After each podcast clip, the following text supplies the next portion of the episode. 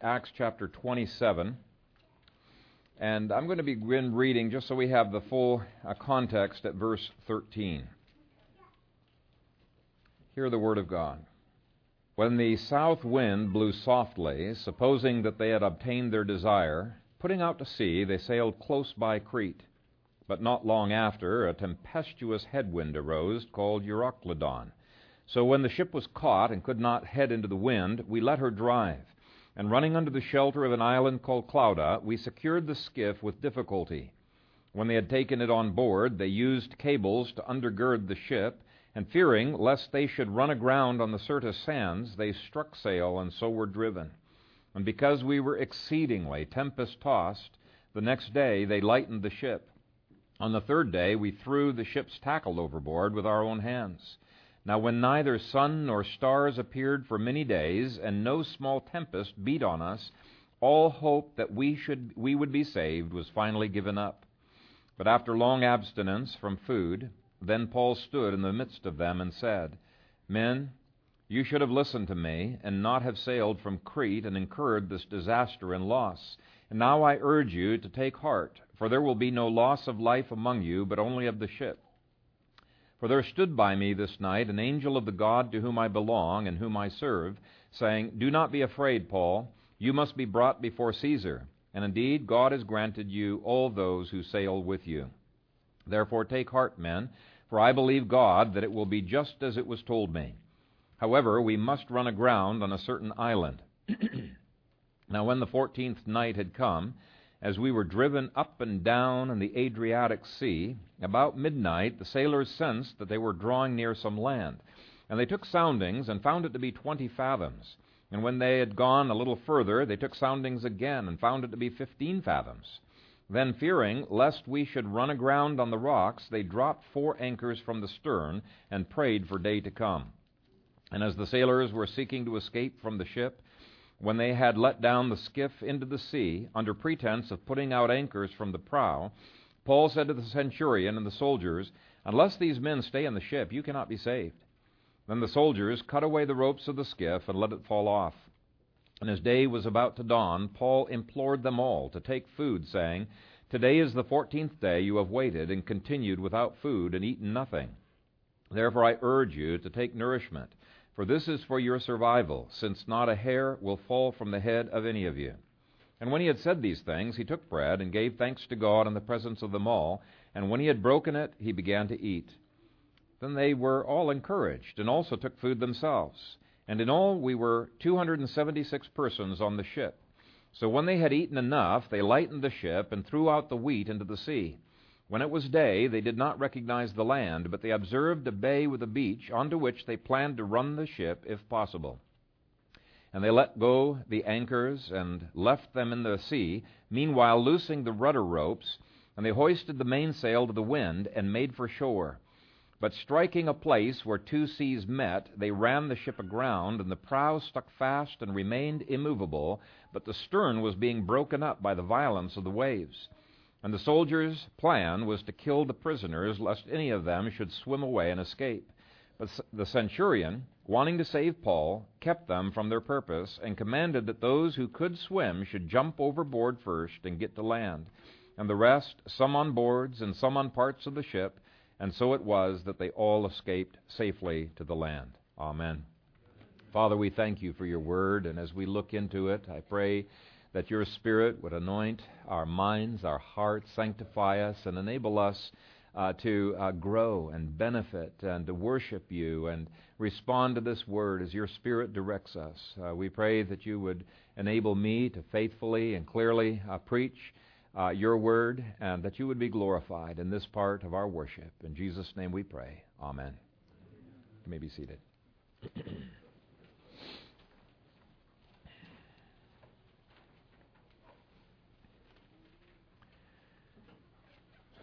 I think most of you in this congregation are convinced that there are many reasons to believe that uh, our nation is facing a very looming economic storm. And uh, we're going to be facing some pretty tough times in the near future. Not everybody in our nation is convinced of that, but I'm convinced we're going to be facing uh, tough times. I think it would be bad enough uh, if, even if we hadn't passed the health care bill.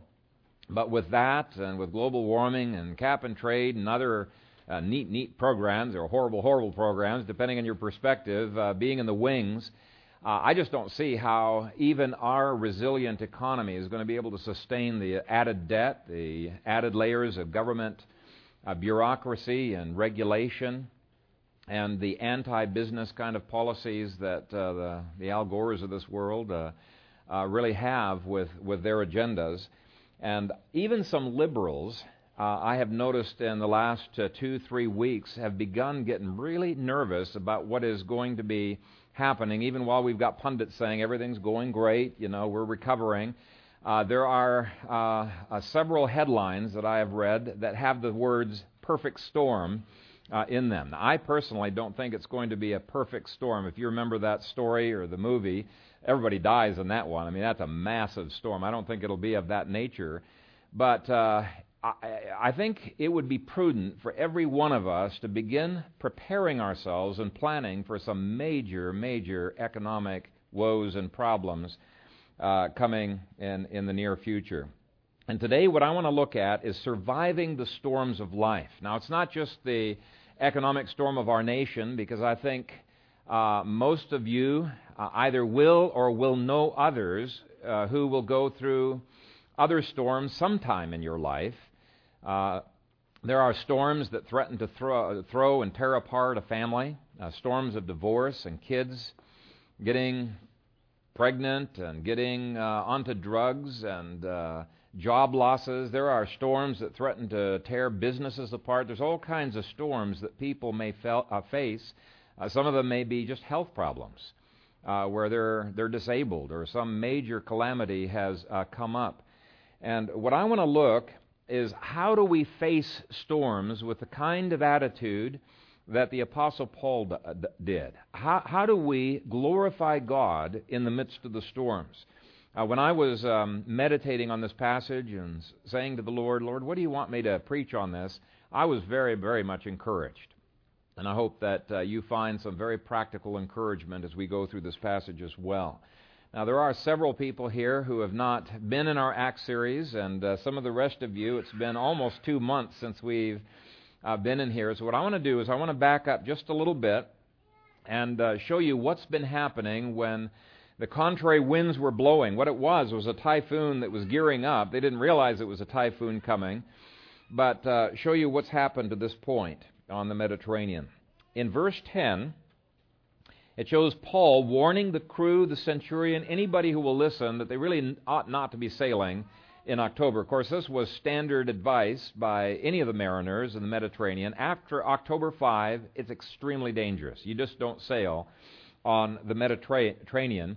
And he's not prophesying in this passage, he's just making informed uh, observation based upon his um, previous travels, uh, all that he's heard of the captains that he's talked with uh, shipwrecks that he's been on, and, and things like that. So if you look at verse 10, so saying, Men, I perceive that this voyage will end with disaster and much loss, not only of the cargo and ship, but also our lives.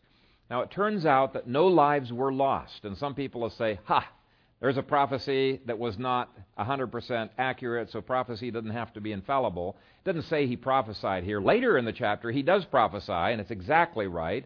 But here he's just making an observation. He's, he perceives something. This is wisdom uh, in action. And Paul was giving people a warning about being needlessly risky. And that's exactly what they were doing based on anybody's observations in the Mediterranean. It was risky to be sailing after October uh, 5.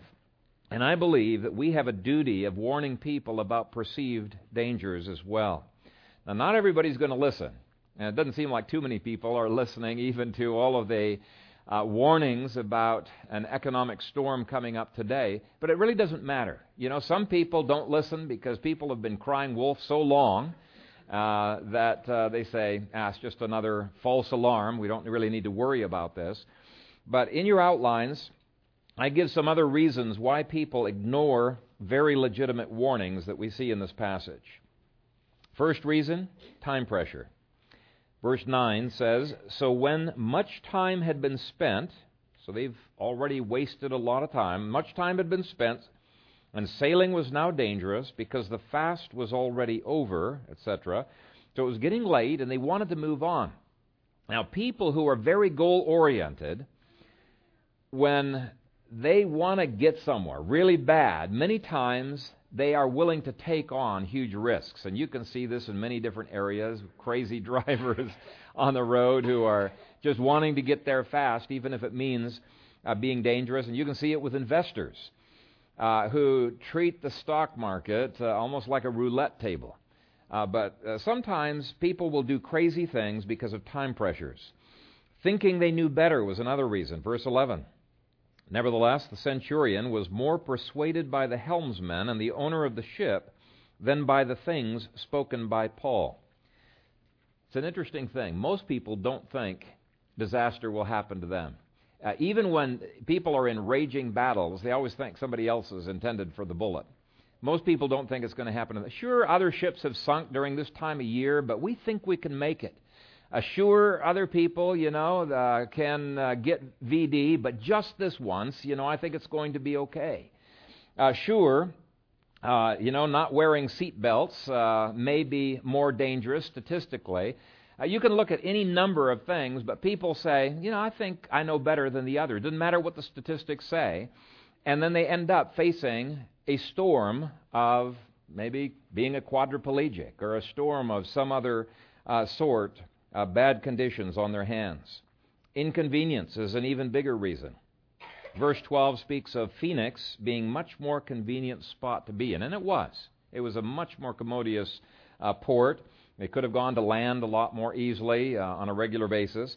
And I believe that many Americans, and I'm being just giving a quick survey here because I don't want to, we've already dealt with this, but uh, many Americans, I do not think, are willing to give up comfort in order to survive. They are just too used to living high off the hog, and they're not willing to make the kind of economic cuts and other things that will enable them to survive. Why? Because it's inconvenient. A little do these people here realize they're trading in a massive inconvenience just for the tiny inconvenience of having to be in Fair Havens. Uh, verse 12 gives two other reasons why people don't listen to warnings about the arrival of uh, perfect storms. First, even if they worry a bit that the warnings are true, if the majority are not listening, they think, ah, man, do I really want to go up against the majority? They think that they're wrong. And that's what was happening here. The majority disagreed with Paul's warnings. And we can definitely apply that in America. The other reason in verse 12 is desired comfort. And so, whether it's inconvenience, whether it's comfort that Americans have to give up, I don't think Americans are willing to make the sacrifices needed, at least at this point, to take the kind of precautions and cuts that will help them weather the storm. Uh, verse 13 highlights yet another reason. Things really aren't that bad yet. It says, When the south wind blew softly, supposing that they had obtained their desire, putting out to sea, they sailed close by Crete. At that particular moment, they didn't see that there was any danger. Now, it's true, the south wind was an anomaly uh, at that uh, particular uh, season, but it was sufficient to justify them ignoring some of the warnings that Paul had given. And we see that all over America. If people themselves are not struggling, they've not lost a job, they've not uh, suffered under the economic um, woes that are beginning to uh, unfold, they think, you know, what's the big deal? Uh, the federal government has handled things like this before, they could do it again. And then finally, they think, we're going to be careful. In verse 13, oh no, there's a point number G mentions desire. I think too many people are so blinded by desires, they cannot see clearly. You know, a lot of pregnancies happen because people are blinded through desire. And uh, it is one of the reasons why I uh, believe that all uh, courtships should be supervised courtships if you're being wise. It's not that you don't trust people, it's that you trust what God's Word says about human nature. That's all that it is about. But anyway, finally, they thought, we're going to be careful. In verse 13, they plan to sail very close to shore so that they're not swept out to sea. Of course, we know the story. Try as they might, they could not avoid being caught by this storm and being thrust out to sea against their will. And it's uh, my fear that too many Christians in America are going to keep sailing straight into the, into the disaster without taking any of the corrective actions that are needed. And I think in part it's because the church needs discipline. Uh, the church is not a holy church, and God loves their welfare more than their comfort. And I fear that before the church wakes up to what it needs to do, it's going to have to suffer a great deal. Now, I hope that's not the case, but I fear that it uh, very much is before it comes to the end of its humanistic rope. Nevertheless, even that suffering is a blessing. God knows how to bring people to the end of the rope where they have to look to Him. And that brings us to the main part of the passage that I want to look at today, and that's dealing with the storm. How do we deal with the storm uh, when it comes upon us? Because uh, there's going to be Pauls today who suffer on the ship that you're on, just like the ancient Paul suffered. And uh, it's through no fault of your own, but you need to know how do we take advantage of the storms that we are facing? How do we use it in a way that will glorify God. And the first thing I want to show is that God is extremely creative, extremely creative in bringing people to a place where they admit that they're wrong, they're willing to repent, they're willing to take corrective action. And we're not there yet in America. In fact, if anything, America is more arrogant than ever. Uh, we are headed 75 miles an hour down the highway straight into the tornado and uh, think that everything's going to be just f- fine. And so I think it's really a good time to be preaching on this subject. It's uh, before the storm really has hit uh, hard. Now let's begin at verse 14, which says, But not long after, a tempestuous headwind arose called Euroclydon. Came suddenly, came without warning, came immediately after everybody was saying, hey, things are recovering, things are going along quite uh, well. And the strange thing about it is these were experienced sailors, and if you look at the ancient literature of the Mediterranean, everybody knew it was dangerous. It was a big risk to be sailing uh, in October. And so there's a sense in which they deserved the storm that they got. Uh, nobody's going to feel sorry for them. They were taking a risk when they did that. And economists today, I think many of them know full well that the kind of policies our nation is engaged in are absolutely disastrous for our nation. And yet they have the audacity of saying, hey, there's an economic recovery. We're moving forward. We've got fair winds, soft winds that are blowing, and they're going to continue to blow. And yet we as Christians uh, know better. If you've studied much about biblical economics, you know whatever kind of storm, whether it's big or little, there is going to be a major repercussion that's going to happen in America. Uh, a lashback. Verse 15. So when the ship was caught, could not head into the wind, we let her drive. Uh, this typhoon was so strong that the ship was completely caught in her grip. They were now at the storm's mercy. They were starting to blow out to sea. Now, I have a feeling that the centurion was having a sinking feeling in his stomach and thinking, oh boy, we should have listened to Paul. He was insistent that this was a bad thing to do, and it's now uh, too late. There's not much of anything that they could do about it. Now, Americans are not in the storm yet, and for the most part, they don't have these sinking feelings of disaster. Uh, many of them are not aware that there will be any disaster, because uh, I think there's still a great deal of trust in America in the big messianic state. The state will fix everything, and it's, it's quite pervasive.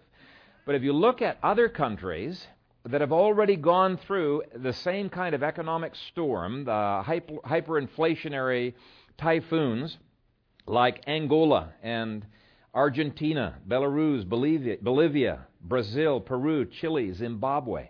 You'll see all of the telltale signs starting in America that were starting in those countries and that led them to economic disaster.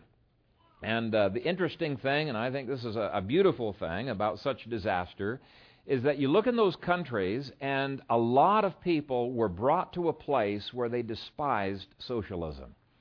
They no longer trusted messianic state. Uh, in Zimbabwe, you ask people if the state's going to fix something, uh, they'll laugh at you. you know, the state's been trying to fix things for years, and it's It's, uh, if you don't know much about Zimbabwe, the hyperinflation there, it is an absolute disaster. People starving. You can't find anything in the stores. In fact, the government loots the stores, uh, along with other people uh, looting it. And so it's not always a bad thing to have things falling around our ears if it means that people will get to the end of their rope and they'll look to the Lord uh, for help. But the sad thing is that frequently it takes a lot more to bring people to the end of their ropes uh, than uh, just a huge storm coming in. Often, when people are in the throes of a perfect storm, they are desperately grasping at every straw and they will look to anything for a solution. That's how Hitler came into power. Uh, if you've done much reading about the Weimar Republic and the hyperinflation there, uh, some of the stories that just make your hair stand on end. My grandpa went through that, and uh, he tells stories of people running as fast as they could with wheelbarrows full of money, trying to exchange this before it devalues. It was devaluing by the hour. And he said there were a lot of times thieves didn't even bother stealing the money. They didn't want the money. The little bit of groceries that you would buy with that wheelbarrow of money, that's what they stole. They stole tangible things from the farmers.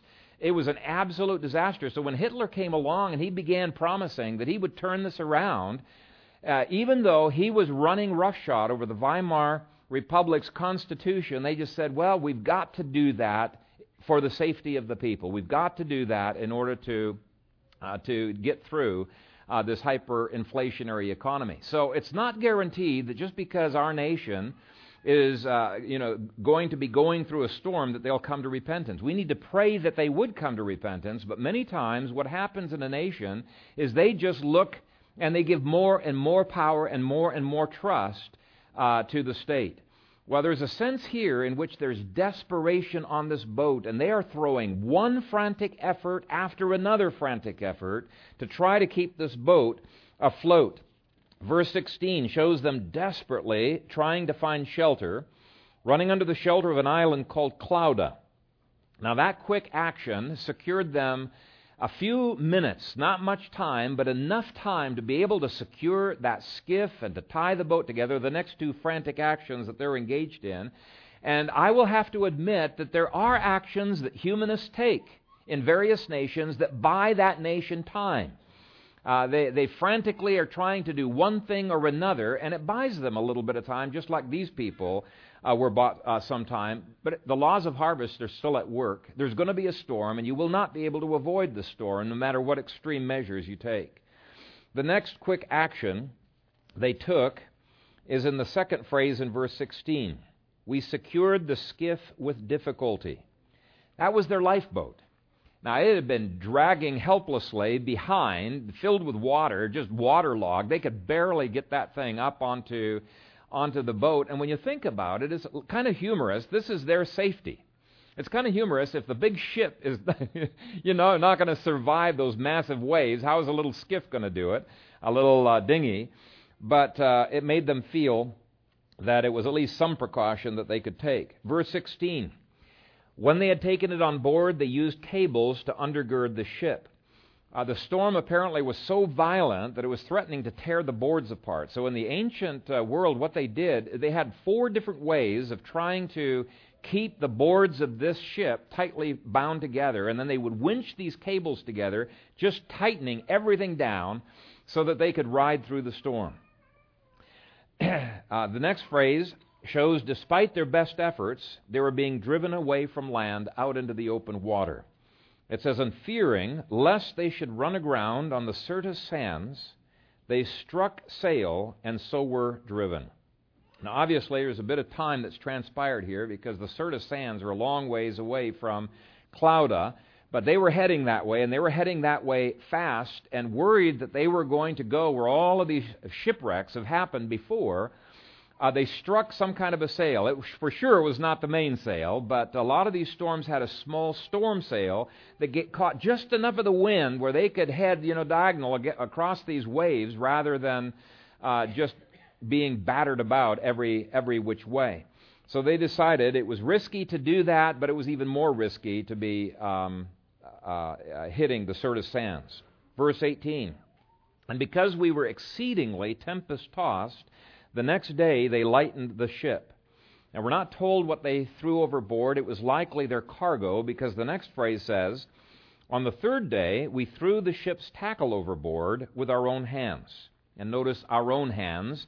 The prisoners were involved in that. And so commentators say, since the prisoners were involved in this, it must have been more than the crew could handle. And they say it was probably uh, the, the mainyard, which is a spar the length of the ship, that they threw over and some of the heaviest tackle. Now, that's significant. If they were throwing this stuff over, they were taking the most extreme measures possible. Because this, you don't ordinarily throw away your emergency tackle. They were, they were getting rid of everything that was going to weigh this boat down and uh, uh, uh, uh, taking extreme measures to survive.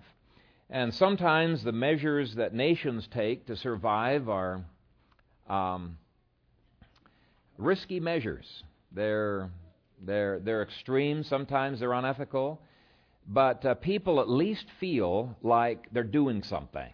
Uh, they're just a frantic effort, they're clutching at straws. Verse 20 says that for many days they were in the dark. Now that's depressing in itself. They didn't have GPS back then. they didn't have compasses, you know, to guide them. They really got their guidance from the stars, and so when it's dark day after day and they're being tossed back and forth, they're coming to a place they have no idea where they're at, where they're going, and that could be pretty distressing and pretty, uh, pretty scary. Now, when neither sun nor stars appeared for many days, and no small tempest beat on us, all hope that we would be saved was finally given up. Now, I see all of this that we've been describing as God's hand at work on that ship to bring all of these people to be willing to listen to the message of Paul. That's what I see going on. God sovereignly bringing them to a place where they will finally listen to Paul.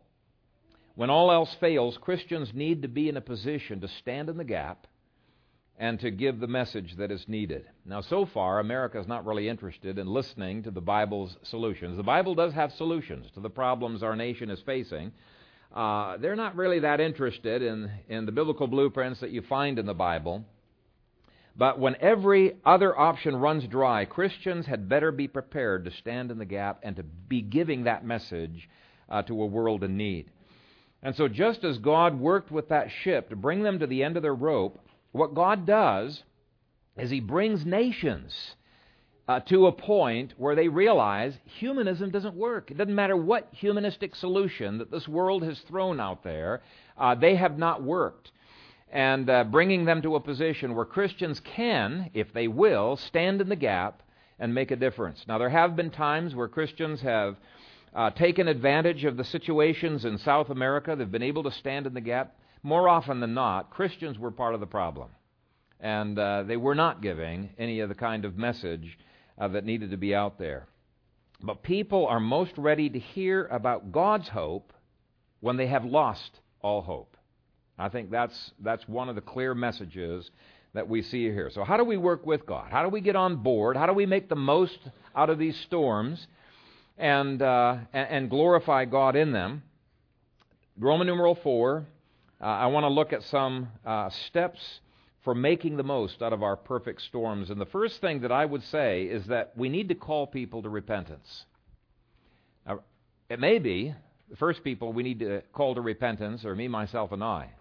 Uh, Kathy and I have had to repent of at least one bad economic decision, you know, that's had repercussions on our lives, and take the actions needed uh, to be able to survive the uh, storm despite that bad decision.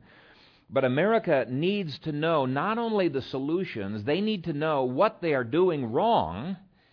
Uh, is, is, the reason for this uh, for, for, for this storm that is coming. Otherwise, what's going to happen is when the storm subsides, they're going to continue to cling to the same old tired and messed up problems. So, verse 21 is a rebuke. It was a reminder of what they had done wrong. Now, it may seem petty. It may seem like, well, I told you so. Uh, that was not the point. Paul knows they're not going to understand the solution unless they repent of their wrong methodologies, the things that they had engaged in. Otherwise, the solution is simply a band aid. Look at verse 21. But after long abstinence from food, then Paul stood in the midst of them and said, Men, you should have listened to me and not have sailed from Crete and incurred this disaster and loss. This is what Ron Paul has been saying to America. You should have been listening to me. And it's interesting that even mainstream media is beginning to look at Ron Paul and talk to him and interview him. His book is beginning to sell like hotcakes. People are beginning to recognize here was a guy long before there were any indications that was saying what was going to happen. And yes, it's been happening just like he said. And I think, in the same way that Paul here began rebuking them long before the storm happened, if we want people to take the message of the Bible seriously during and after the storm, we better start talking before it's a popular message. We better start talking uh, before the storm has even hit. And that's what he did back in verse 10. And the whole speech in verses 21 through 26 is a verbal witness to God in our disasters. That's point B. Now, these people were pagans, and you might say, what difference does it make if you talk about God? They're not going to believe about God. Uh, it didn't hinder Paul at all, it didn't seem to bother him at all. Paul not only talks about God, he talks about the angel of God and the message that God has given to him. He talks about God's control of providence, his control about the future. And then down there in verse 35, he prays publicly over his food. He thanks God for his deliverance. In other words, Paul was willing to bring God into the public arena. He was not ashamed of the Lord in that circumstance. And consequently, he had an impact on that ship. I believe the whole ship came to Christ. Now, there may have been some exceptions, but there's indicators that everybody on board that ship came to Christ. Why? Because he was bold in his stand for God. This is the same thing that happened with Daniel. And Shadrach, Meshach, and Abednego, they were boldly bringing Christianity right into the heart of the, the storms that they were that they were facing. When life is out of control, nothing seems to be working, people are going to be much more ready to think about and believe a God who is in control. Okay? We should not hesitate about bringing God's Word into the lives of those on the ship of America, both before, during, and after the disaster, because I am convinced these disasters are good things. These disasters are preparing people for the gospel. They're preparing people to hear God's law and to accept His blueprints, and they may have, by God's grace, a humility to listen to that word at some point. The third thing that I see Paul doing uh, to make the most of this storm was to put off fear and to bank on the promises of God. And it's clear here that Paul has some fear as well. So let's, let's read verses 22 through, through 26. And now I urge you to take heart, for there will be no loss of life among you, but only of the ship. For there stood by me this night an angel of, of God, of the God to whom I belong and whom I serve, saying, Do not be afraid, Paul. You must be brought before Caesar, and indeed God has granted you all those who sail with you. Therefore take heart, men, for I believe God that it will be just as it was told me. However, we must run aground on a certain island. Now the angel had told Paul do not be afraid. And I think the implication is Paul was afraid. I think all of us have a tendency to have fear grip our hearts when disaster hits. I think it's a, it's a, it's a human emotion that is very natural when any time that there is danger. And what we have got to do on a daily basis is say, no, I'm not going to go down that road of fear because fear and faith are utterly incompatible. You cannot live by faith if you're gripped by fear. So, on a, a, daily basis, you've got to be putting off that fear and saying, Lord, I'm going to fasten my mind upon you. I'm not going to be gripped by the things that are flailing this world uh, all around. I'm going to heed the angel when he says, Do not be afraid. Now, unfortunately, a lot of the warnings that Christians have been given to America about uh, the uh, uh upcoming economic storm are not designed to instill faith. They're designed to do the exact opposite, to make people panic and to give up and to feel hopeless about the situation. God wants us to be giving faith and to be giving hope to America. And so we want to talk about that a little bit. But I, I should just briefly mention that we have not been given the specific promises that Paul has that your family is going to survive this economic disaster, whatever the thing might be. Uh, we've not been given a specific promise like Paul has, but we have been given promises that will give you all the hope that you need, and we've been given blueprints. The sad thing is that many Christians aren't willing to follow God's blueprints. That's why they're in the storm in the first place. But God has given the blueprints, He's given us the promises, and we need to bank on those promises and pray passages like 2 John or 3 John verse 2 that you may prosper in all things and be in health even as your soul prospers. And um, so, anyway, uh, we, we need to be putting off fear. Now, related to this is the need to constantly remember and remind ourselves to whom we belong.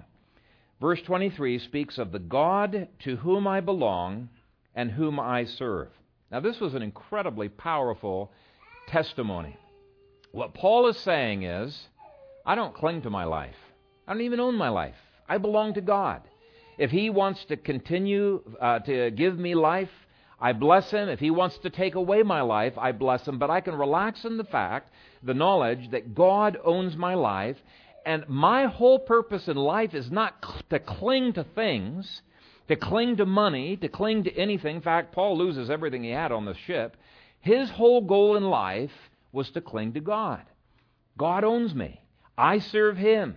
And if, as I serve Him, He will take care of me as far I, I'm invincible. I cannot die sooner than it's God's will for me to die. I tell you, if you daily affirm, Lord, I give you my house, I give you my wealth, I give you my brains, I give you everything. If you want me to be senile, if you want me to uh, be poverty stricken, I am willing for you to take all, to give all, but I want to be a faithful servant to you. Now, when you have that stewardship attitude, it will engender courage within your heart.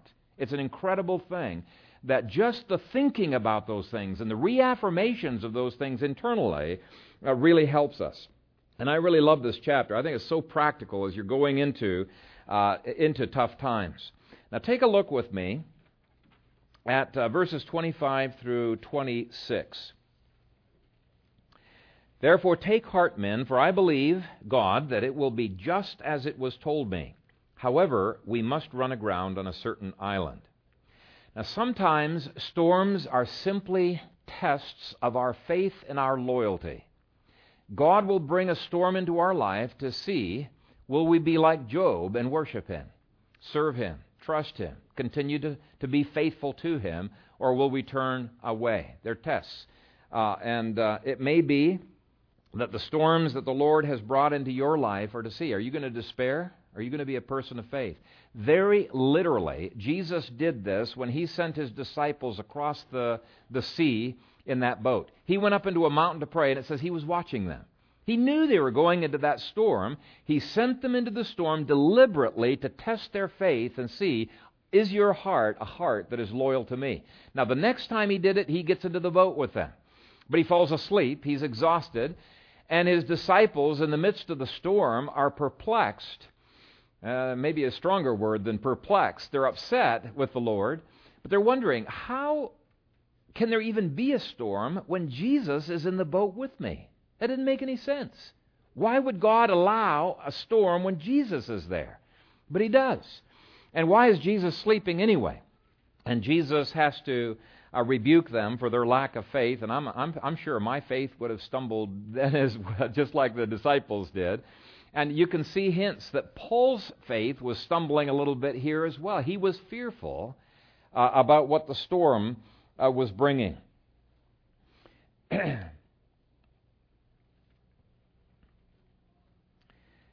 Now, the point is, God sometimes deliberately brings storms into our lives, give us an opportunity to trust Him, continue to be faithful to Him, and that's exactly what Paul did. Uh, he was willing to trust and obey. And I want you to notice a very striking contrast in this passage. Verses 22 through 26 give a categorical promise from God no life will be lost. But I want you to look down at verse 31. Paul said to the centurion and the soldiers, Unless these men stay in the ship, you cannot be saved. So just because God has promised no life will be lost does not mean they can start acting irresponsibly. Uh, irresponsibly. Yippee, you know, we can do whatever we want, just let's go to bed. We're tired anyway. They couldn't do that, nor could they let these people off because God had instructed them. They needed to be together as a group. Paul was just as convinced that if they were irresponsible, they would indeed be lost. How do you reconcile those two things? Well, we believe that predestined, uh, God has predestined everything that happens in this world. I think Ephesians 1, there's many passages that talk about that. But we also believe we must be responsible if those predestined ends are going to be accomplished. There's no contradiction there because God not only has ordained the ends, He has ordained the means toward those ends, and He even works in us to will and to do of His good pleasure. He works it all together for good. But the point is, Paul shows a kind of a balance in his life that shows a godly perspective that'll get you through any kind of a difficulty. Here's, here's how I've summarized it for you. I think it's a marvelous balance. Never be indifferent to responsibility and human action simply because you believe that God is sovereign. And on the flip side, never lack faith in God's sovereignty simply because you've been commanded to believe. You see, both sides of that equation, trust and obey, are absolutely critical. Let me, let me repeat that again. Never be indifferent to responsibility in human action simply because you believe in God's sovereignty. And on the flip side, never lack faith in God's sovereignty simply because you are commanded to be active. Both sides of the phrase, trust and obey, are absolutely essential. I think this illustrates it so well. For example, God's promise of provision does not do away with the reality of danger of sinking on the rocks and the reefs uh, that they were uh, going through. In verses 27 through the end of the chapter, there's a real danger. There's a real danger of sinking. Security in Jesus does not do away with real danger. Okay, the Christian life is a call to balance, and uh, let's just take a look at some of the actions and the balance that we see in Paul's life. Uh, they're in your outline under point G. Prudent actions. Okay, verse 28. they take soundings and they keep finding that the water is getting shallower. Now, it'd be foolish for them to say, hey, God's promised that um, none of us are going to perish anyway.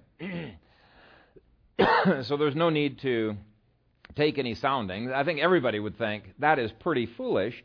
And yet you apply it to other areas of life where, where people apply the promises of God, and you see, and uh, you know, their, their brains aren't working the same way. They're not preparing for economic disaster, and they say, I'm just trusting God. I'm trusting God. And uh, the, the scripture indicates no, it's prudent to take soundings of your troubled waters and make the best judgments or corrective actions that you possibly can. Verse 29 shows that they dropped anchor, fearing that they were about to be dashed on the rocks, and they prayed.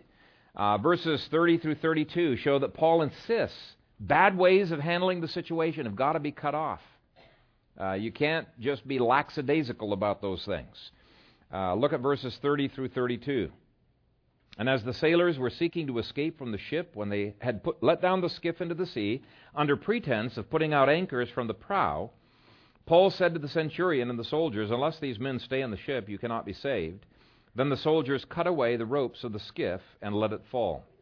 Now, some people are so passive when it comes to God's sovereignty that if they were in the boat there with Paul, they would have probably said, Oh, let him go away. It doesn't matter. God's promised that uh, we're all going to be saved anyway. And they would have just taken a passive attitude uh, toward that. But that's hyper Calvinism, and Paul had no part with hyper Calvinism, nor did Paul. I mean, nor did Calvin. Calvin was a Paulinist, okay? He was a biblicist. Uh, he believed just as strongly that our actions are absolutely essential as he did that God was absolutely sovereign over everything. And this is why, you know, when the hyper Calvinists told William Carey, you know, that if God wanted the heathen in India to be uh, saved, uh, he could do it some other way. You don't need to go over there. He just ignored him because William Carey knew that the same Paul who wrote about God's predestination in, the, in, in Romans also wrote, How will they believe if they do not hear? And how will they hear if uh, there's no preacher? And how will there be a preacher if he's not sent? We've got to hold both of those together. Now, why did Paul have everyone eat in verses 33 through 34? well, there may have been other reasons, but there's two that he highlights here. And the first is this is for your survival. If they didn't eat, they would be too weak to swim to shore. Okay, so it's just a very, uh, very practical response of their lives. He says, You're eating this for your survival. It's an example of human responsibility. But second, Paul wanted them to eat, he says here, since not a hair will fall from the head of any of you. Well, there's God's divine sovereignty. He's promised, uh, you know, you're not going to die, so you can eat. So eating was in part an expression hey, I believe God's promise that He's going to save us, so I can relax. I don't need to fast. I can eat. And sometimes our actions really tell whether you believe something or you don't believe something. For example, if God said, you know, you need to get out of that house, it's burning down, but I will get you out of here safely. If you just sat down on a chair and say, Oh, great, God's promised to get me out of here, we're going to watch some miracle happen, you would probably fry. You'd burn up in that house. Nobody would take that seriously. They would say, You must not really believe this house is on fire. You're going to run. Why are you going to run? Because God has said you need to get out of there. God has said that the house is on fire. Now, sure, you're going to trust God's divine sovereignty to keep timbers from falling on you and flames from exploding in front of you, but you're going to take both a trust in His sovereignty and your human responsibility seriously. Now, I think most people would do that if they were in a house that was on fire. But when they apply it to other situations in life, they don't do that. They refuse to get insurance. They refuse to save up an emergency fund.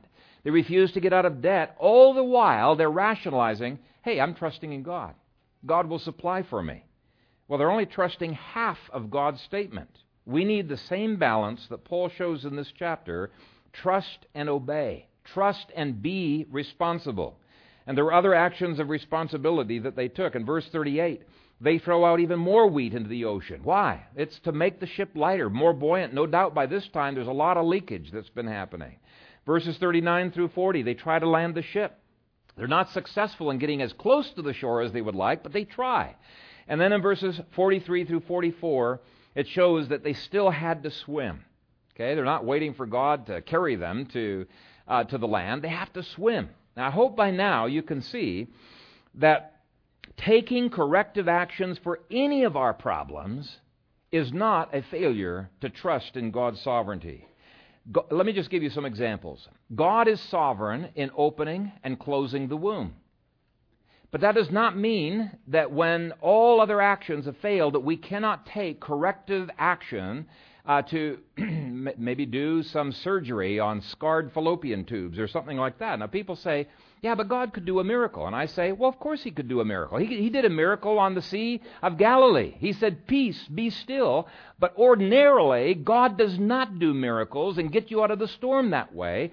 Ordinarily, God wants you to take proper action, and He will prosper the work of your hands. That's why we pray in Psalm 90 establish the work of our hands. Now, certainly, God could miraculously uh, take us out of this economic downturn, but I believe this passage indicates we need to do everything we can to keep the ship from sinking. Okay, this might mean downsizing. It might mean setting up an emergency savings account or investing in tools or other tradable goods. It might mean getting out of debt. Now, it's true. Some precautions some people will be able to take and others won't be able to take. But let me tell you something. If you've done everything that is your responsibility, and that's what I usually do, is I put a, a sheet with a column on each side. Your responsibilities, God's responsibilities. God does not hold you responsible for what you absolutely are not able to do. But when you've done all of your responsibilities, you can trust God. And even when a Paul or somebody else comes along and says, You're not going to survive if you don't do such and such, you say, Well, I can't do such and such. Uh, I've done everything I believe God has called me to do, and I'm just going to trust God with the results. I think you can do that uh, very, very uh, safely because you've taken the corrective actions. Now, certainly, God could do a miracle. He could calm the storm in America by converting every congressman and every senator. He did it in Nineveh. You know, I've never doubted that God could do that. There's been times where I've prayed, God, please convert, you know, some of these key judges and other people like that. God could do that. But ordinarily, I think God wants us to take responsible action and kick the rascals out of Washington. Uh, I think we've got to be involved. These men are actively destroying our economy. They are running roughshod over the Constitution, and I simply will not believe a person who says, I'm trusting God for America, if they're not doing anything to save the ship of state. If they're not doing anything, they're not trusting God. It's trust and obey. Those two have to be held together. You've got to do something, even if it's just prayer, but you've got to do something. We need to be involved in politics. This is a fantastic passage for correcting those who are pacifists. Now, if you examine all of the storms of life in light of this passage, I think you'll find it gives correction to a lot of ways that we tend to respond to storms. Some people are too passive. Some people trust too much in their own action. Some people are paralyzed. Some people are fearful. We need to be Pauls who give people hope and who trust and who obey. Let me conclude this morning by mentioning three other things in this passage that I couldn't figure out how to fit into the outline, ran out of time, so we're just going to tack them on at the end. But the first is simply an exercise you could do on your own, and that is to try to discover uh, what are some of the hope stealers in your life. See, Paul had some things that were taking hope from him because he included himself. We'd given up hope. There were hope stealers for him. There were definitely hope stealers uh, for the other sailors that were there. And what you need to do is you need to write those down and then lay them before the Lord and strategize how do we deal with these hope stealers. Uh, perhaps the hope stealer is a sinking feeling that you're running out of finances and you're going to get onto the shoals and the reefs of financial bankruptcy. Now, if that is robbing you of hope, write it down